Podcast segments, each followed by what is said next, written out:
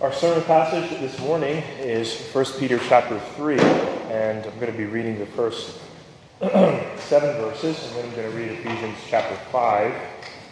You don't have to turn there, I will be reading it, uh, but if you'd like, in addition to turning to 1 Peter 3, you could place your thumb in Ephesians 5, where I'll be reading verses 25 through 33.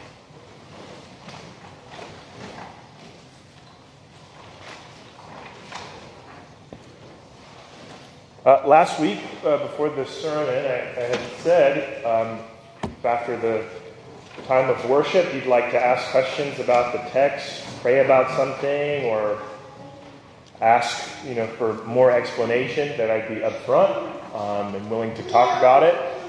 Same offer, except you'd have to talk with me at the parsonage, uh, probably with an ice cream sandwich. So, if you have questions about the sermon or want to talk about things more, that's where I'm going to be at. 1 Peter chapter 3, first seven verses. Before I read, would you please join me in seeking the Lord in prayer?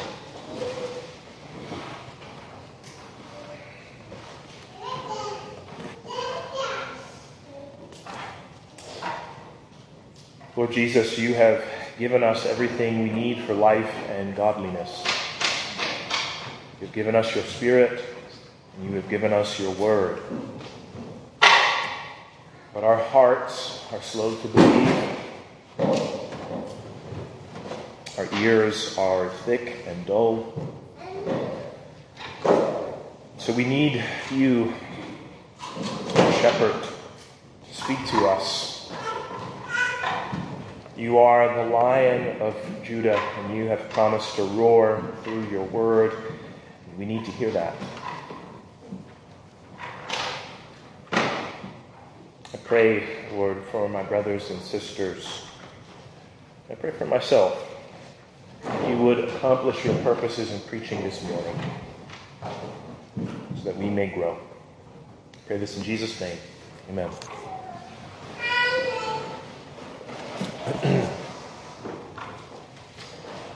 Wives, Likewise, be submissive to your own husbands, that even if some do not obey the word, they, without a word, may be won by the conduct of their wives. And they observe your chaste conduct, accompanied by fear. Do not let your adornment be merely outward, arranging the hair, wearing gold, putting on fine apparel. Rather, let it be the hidden person of the heart the incorruptible beauty, gentle and quiet spirit, which is very precious in the sight of God.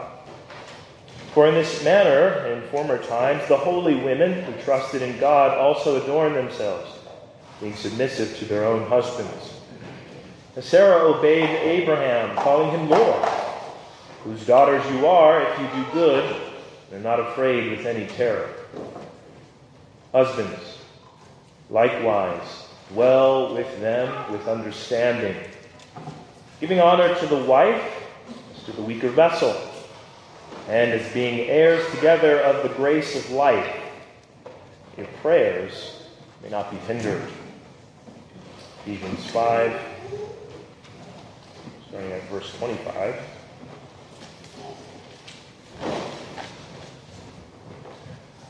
Husbands, Love your wives, just as Christ also loved the church and gave himself for her, that he might sanctify and cleanse her with the washing of water by the word, that he might present her to himself a glorious church, not having spot or wrinkle or any such thing, but that she should be holy and without blemish. So husbands ought to love their own wives as their own bodies. He who loves his wife loves himself. For no one ever hated his own flesh, but nourishes and cherishes it, just as the Lord does the church. We are members of his body, of his flesh, and of his bones. For this reason, a man shall leave his father and mother and be joined to his wife, and the two shall become one flesh. This is a great mystery, but I speak concerning Christ and the church. Nevertheless, let each one of you in particular so love his own wife as himself. And let the wife see that she respects her husband.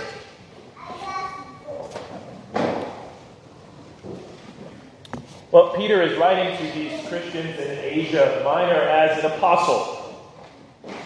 Right? So this is the Holy Spirit inspiring and guiding Peter to exhort and to testify to them of the grace in which they need to stand. That's the end of the letter. Peter reminds them that all of what I have been saying to you is to encourage you and to inform you. We've been focusing on those two aspects more so with the words identity and conduct. I've been using identity, uh, but conduct has been coming straight from uh, the, the letter. He frequently uses this word, anastrophe, conduct.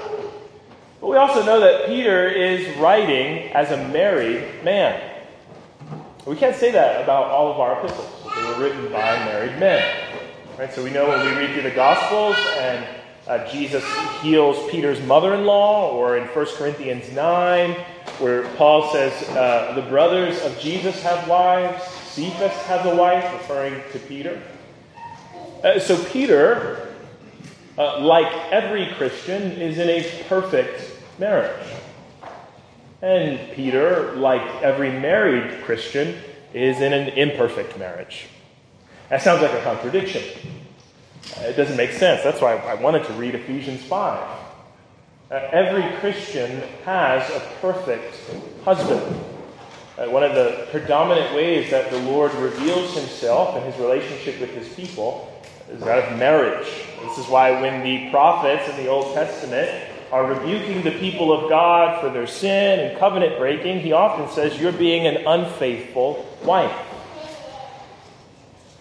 Peter, like every Christian, has a faithful husband who loves his church and never fails to be uh, what Peter is going to tell husbands to be in verse 7. Jesus is the one this husband who deals with his bride with understanding. Uh, you remember earlier in chapter 2, it says that Jesus made uh, us into a spiritual house that he could dwell with us. Um, it, it's not as if that while we are worshiping, Jesus is floating on a cloud somewhere and saying, Oh, how cute, Christians, worshiping me. Uh, but he is leading us, feeding us, uh, preaching to us. He is with us and He is not just uh, in our presence to tolerate us, but He has understanding. Our husband is that compassionate high priest who sympathizes with our weaknesses. So there may be times uh, where other brothers and sisters in the church or your spouse may not really understand what you are going through. But this is never the case with your husband, with Jesus Christ. Jesus has given honor to his bride. Again, earlier in chapter 1, this promise that at the revelation of Jesus Christ, we will share in the praise and honor of Jesus Christ.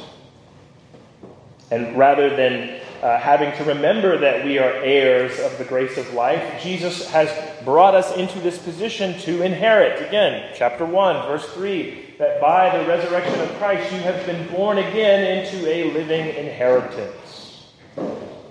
And it is Jesus who, far from having his prayers hindered because of his misconduct, lives to intercede for you. Uh, there's a whole bunch of reasons why it's important to remind ourselves uh, that we are loved perfectly by the Lord Jesus.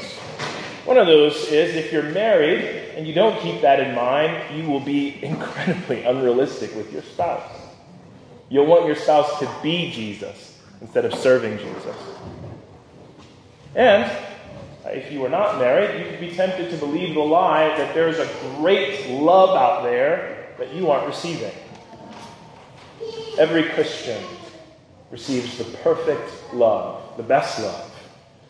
Faithful, consistent, perfect, compassionate. This is what you receive. Now, Peter would have uh, done all of that that long explanation of how Christ is a better husband in verse 7, if his purpose was to explain to the churches, this is how uh, Jesus Christ is the perfect husbandman. But that's not his purpose. Or he's writing to people in imperfect marriages, and he is writing to them generally about how to live for Christ in their relationships, and specifically how to win unbelieving husbands. How are you going to influence and bring your unbelieving husband to faith? Of course, we could then uh, say, okay, Peter, before we proceed, how did so many uh, women in this congregation get unbelieving husbands to the point where this is a congregational need, right? Uh, he's writing this as an elder to these churches. This is frequent enough that he needs to address it.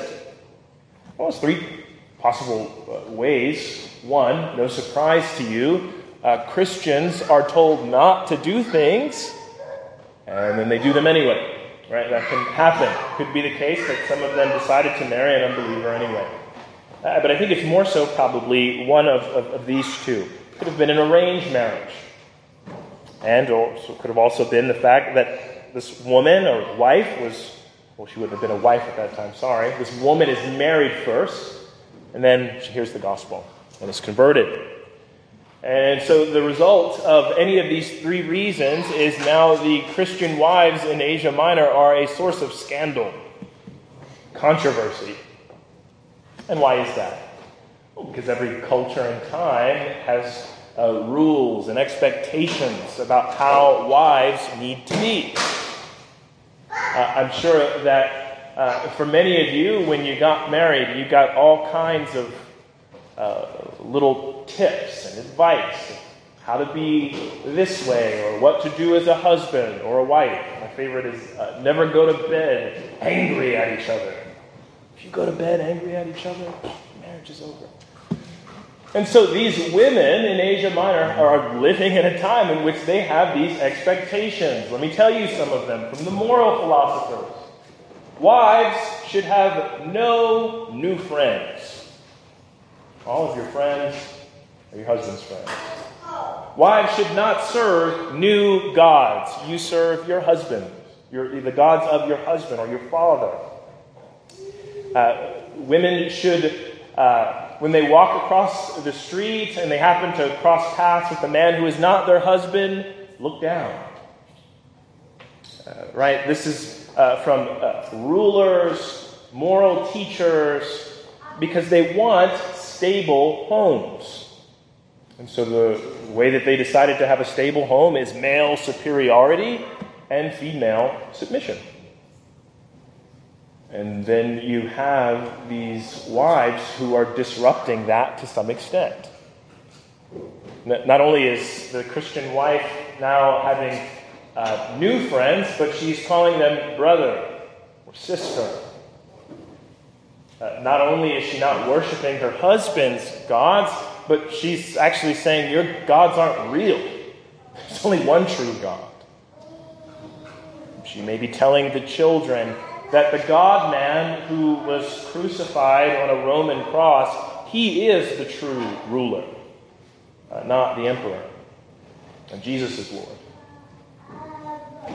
Uh, she could also even have a, a, vital role in the life of the church, right? Women are not expected to lead, and then you, you know, see your wife leaving because she has organized maybe some act of mercy. Interestingly enough, uh, this uh, Roman official named Pliny, a little bit later after Peter writes this letter, is writing to the Emperor Trajan. He says, Hey, I'm dealing with these Christians in Bithynia. You'll remember that that's one of those regions that Peter is writing to. And I don't know how to deal with these Christians, so I started torturing people. Why, Pliny? Uh, so, anyway, I've been torturing these two women who they call deacons. So, here are these women who have some sort of leadership and vital role in the life of the church. And this could cause suspicion, this could cause problems. So, in light of this, Peter doesn't say leave your marriage. He doesn't say cause as much havoc in your marriage as you can until your unbelieving husband says, just go. Serve your God and get out of my life. But he says, influence your husband so that they may be won over to Jesus Christ. Uh, what do I mean by influence? Well, there's means and an end. You want to influence someone to some goal, there's a way you want to do it. I was uh, talking with this gentleman uh, who lives right here. I didn't put his name. It's a hot one. Said, yes, yes, it is very hot. I hope you guys got AC in there. I said, yeah, no, we got it. We're going to be great. He said, I'm going to a pool. And jokingly, I said, yeah, we got a pool in there too. And he stopped. And he said, Are you being serious? And I said, No, no, no, I'm, I'm just joking. And he said, Oh, well, if you did have a pool, I would have came. Right? So, Tom gets it. Right? If the goal was we want to influence people to come to this church, one of the ways is you can convince your session to get an indoor pool. Now, Peter isn't writing about something so silly. Uh, but he is saying that there is a goal that these wives need to have and a way to go about it. At the end is that, or the goal would be that their husbands would come to know the Lord Jesus. Uh, back in verse 18 in chapter 1, that they would break from the useless traditions of their fathers be ransomed by the blood of Jesus to live for him. And the means, or how he sees this being accomplished, is influencing by a life of holiness. Conducting yourself in such a way uh, that it is beautiful, attractive, and precious in the eyes of the Lord, not necessarily in the eyes of men. Uh, Peter is aware that there are other ways you could influence uh, others. This is verse 3. Do not let your adornment be merely outward arranging the hair, wearing gold, or putting on fine apparel. So uh, Peter presents both uh, the, the Christian wife and this other woman both being public and observable. Uh, Peter never actually says to Christian women, go find a corner and stay in it. He envisions both of these women being uh, uh, before the eyes of other people. You remember back in chapter 2 that the Gentiles may observe your good works and glorify God. But the, the, the one influence is rooted in the flesh, and its end is the flesh. Peter says, You know, you have the, the, the, the woman, or maybe even the wife, who just came out of the ancient salon, has her hair braided wonderfully nails done, jewelry, wonderful dress, all these great things. And she is influencing others, but not towards the Lord Jesus. Her actions, her adornment brings attention to herself and not the Lord. And so Peter says, I want your, he says to these wives, I, I do want you to get attention, but to direct it to the Lord Jesus that your conduct, that what you adorn or dress yourself with, should move others to see the glory of Jesus Christ. You know, I think there's another uh, practical and strategic reason why uh, Peter is also uh, mentioning things like verse 3. Uh, you remember, you're living in a culture where wives are not supposed to be having their own friends and worshiping other gods. And so, you know, let's uh, uh, imagine that, you know, I, I'm sitting in my chair and I'm an unbelieving pagan, and Angie is a, is a Christian woman in Asia Minor. And she's leaving the house and she says, Honey, I'm, I'm getting ready to go to church. She's got makeup and her hair is done wonderfully. Right? Uh, just a sight to behold. Now, if I think that my wife shouldn't be with people who I'm not friends with, shouldn't be out in public without uh, me accompanying her, I'm going to be uh, more likely to say, I don't want you going to church. But if there is a level of modesty, again, I, I think this is strategy. I don't think he's given a general rule. But if there is a level of modesty, it makes the objections or the accusations raised against wives attending church without their husbands less credible. No, I, am not trying to influence others in a negative way. I'm here to worship Jesus and serve. Peter is going to urge these wives to dress for the job.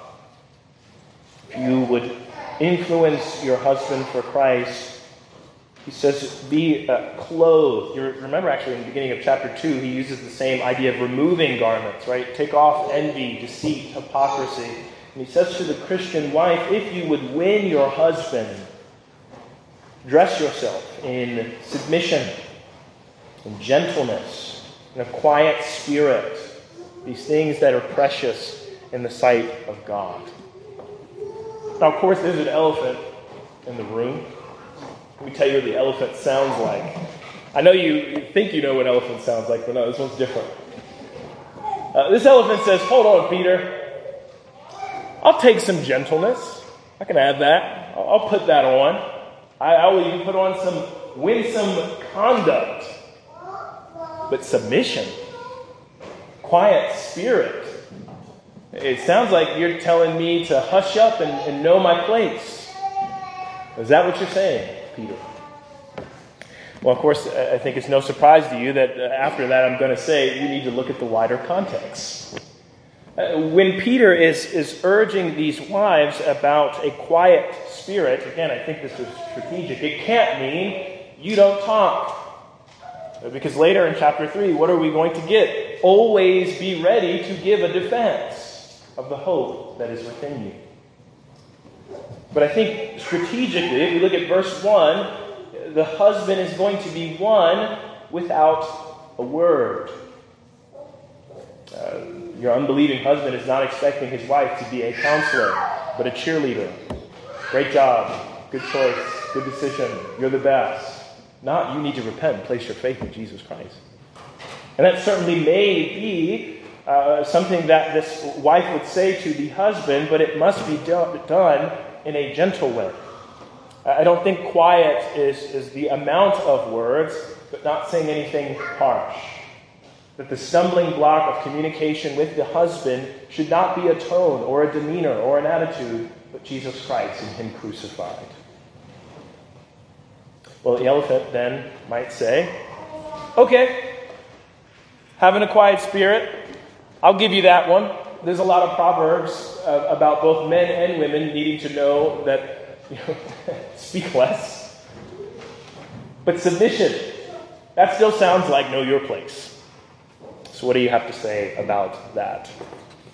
Well, again, I think we need to uh, look at it in context. One, remember uh, last week there was a call of submission to the citizens. You need to submit to your rulers. And then to slaves, you need to submit to your masters. And here, wives, submit to your husbands. Uh, we know that this submission can't mean follow your husband into sin. Because remember last week, uh, Peter says if you're given the option to sin or to suffer, choose suffer. Suffer righteously. Uh, do not follow your husband into sin or iniquity. We also know that, uh, contrary to uh, that, that first century context, that Peter is not grounding submission in being.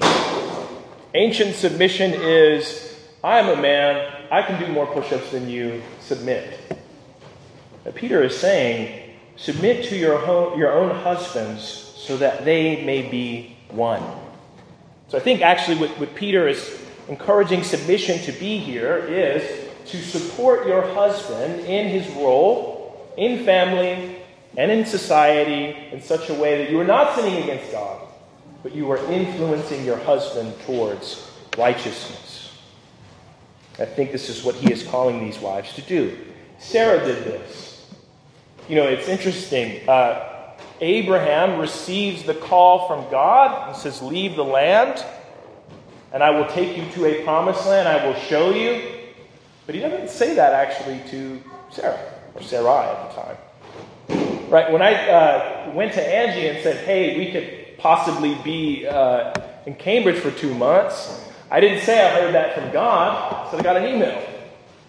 And she had an active role in it. I said, What questions do you have? But we don't get all that. God calls Abraham, makes him this man of promise, and Sarah supports her husband in the role that he is in. Uh, even when we first get this promise about this uh, child, it's again given to Abraham, not to Sarah. Which, ladies, you know that's incredibly unfair because she's going to be the one carrying the child. But she doesn't make a fuss about this. She understands what her husband's role is, she supports him. Now, of course, because uh, you know Peter is, is writing to imperfect marriages, even with Sarah and Abraham, we can see imperfections. That Abraham uses his role as a leader to put his wife in vulnerable positions. Wrong. That Sarah uses the appearance of Hagar and the promise of making God's promises happen right here and right now to influence her husband uh, into sin. This kind of uh, influence of Hagar might have been precious in the eyes of Abraham, but not in the eyes of God.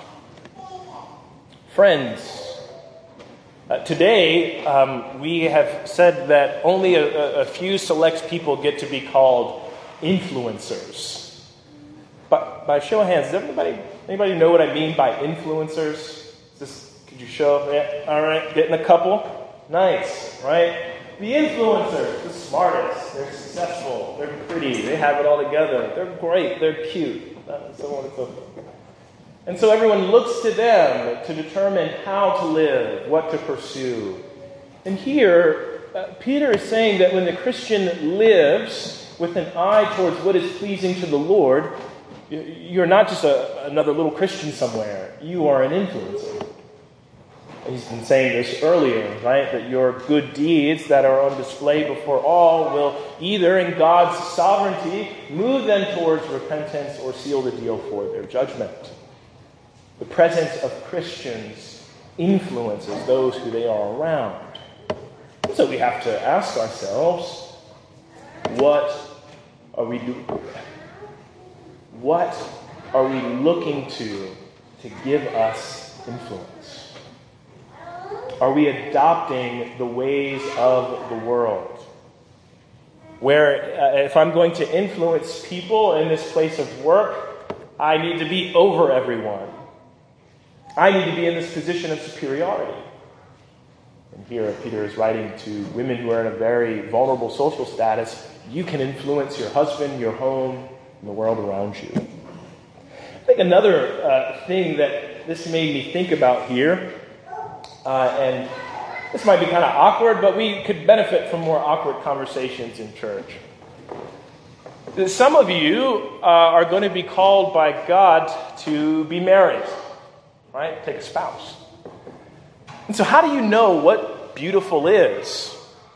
You're certain that whoever you marry, I, I would like this person to be beautiful, a beautiful wife, a beautiful husband. But how are you going to determine what beauty is. You could let screens, social media accounts, pornography teach you that this is what beauty is. Be in awe of this. Or you can learn from the Lord. And to those who aren't seeking a spouse, uh, we should praise what is precious uh, before the eyes of God and others. That when we are given grace when we maybe speak more than we should. We should give praise for the work of God in the life of our spouse. We should also give praise for what's precious in the sight of God in the lives of our brothers and sisters in church. I think this is what we are called to do. Uh, so, I think, again, I really do want to stress this uh, boys and girls, or those who are going to be uh, seeking spouses, it, maybe you're asking, right, can I have both? can I have someone who is handsome or beautiful and also really godly? Yes, that can happen. But the flesh cannot benefit the spirit. And so, uh, if you choose to uh, uh, focus only on the flesh.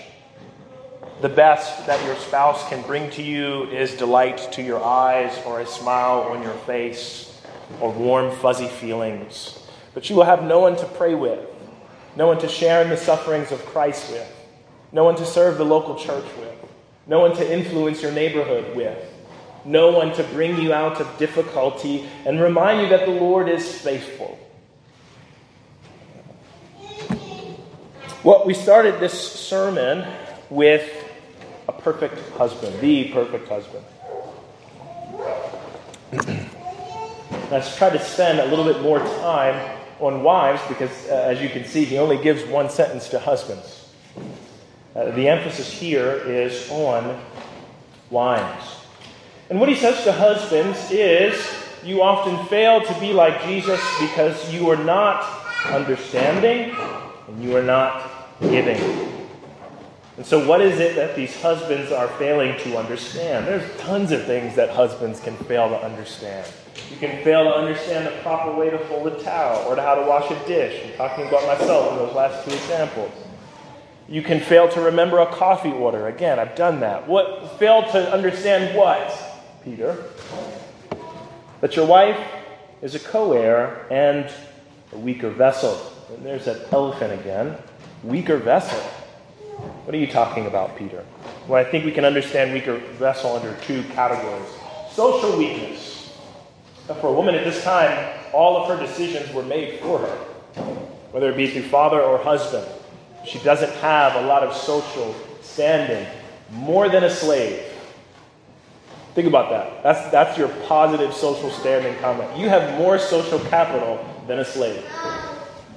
And so I think he is calling husbands to understand that your wife is vulnerable, that she does not have strength in society. And I also think it means physical weakness. God has created men with the ability to have more muscle than their wives. Men can usually beat their wives in an arm wrestling contest. But what does, what does Peter say use your superior strength and social standing for to give.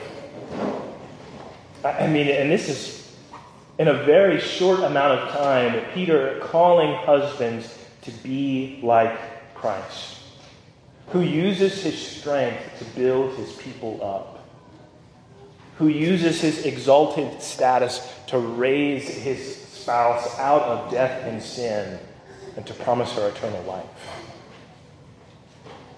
I've been uh, reading a lot um, about masculinity.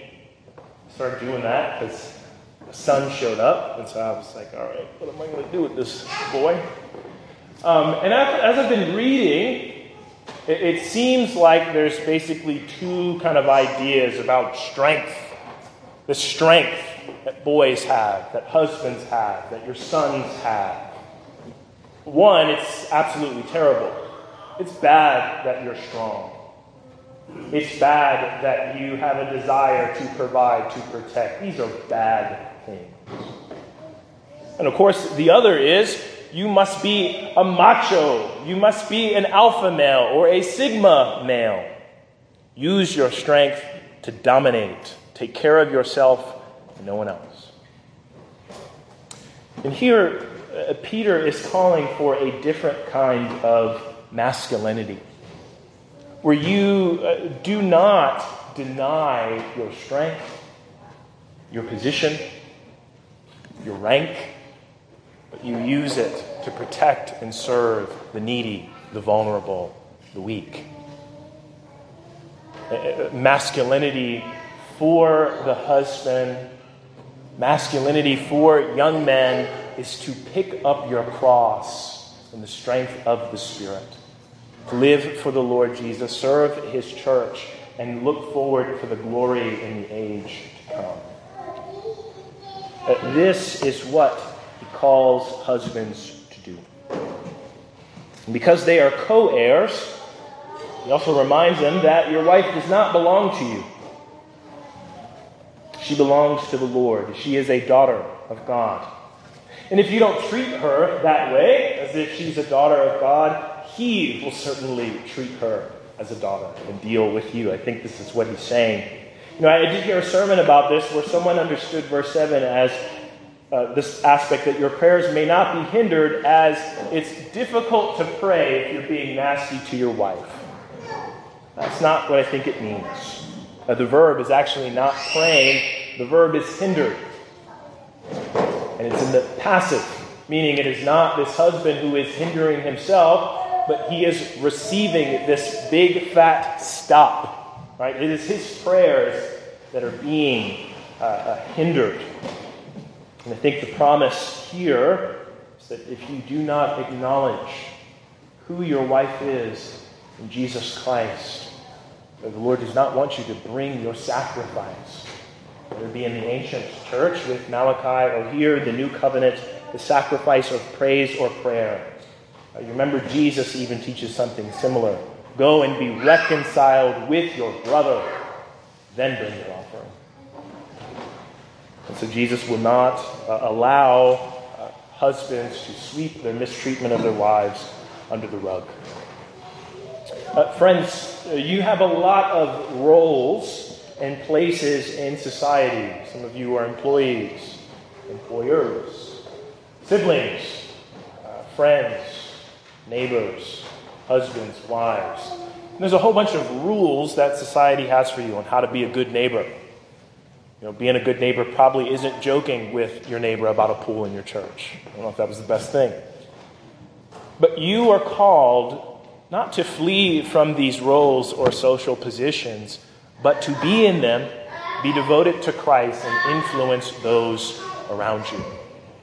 And let's pray towards that end.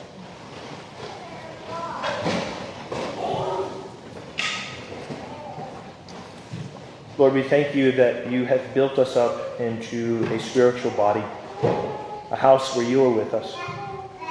Priest, your royal possession I pray that you would give my brothers and sisters strength as they enter into all different kinds of realms in this life, seeking to bring glory to you.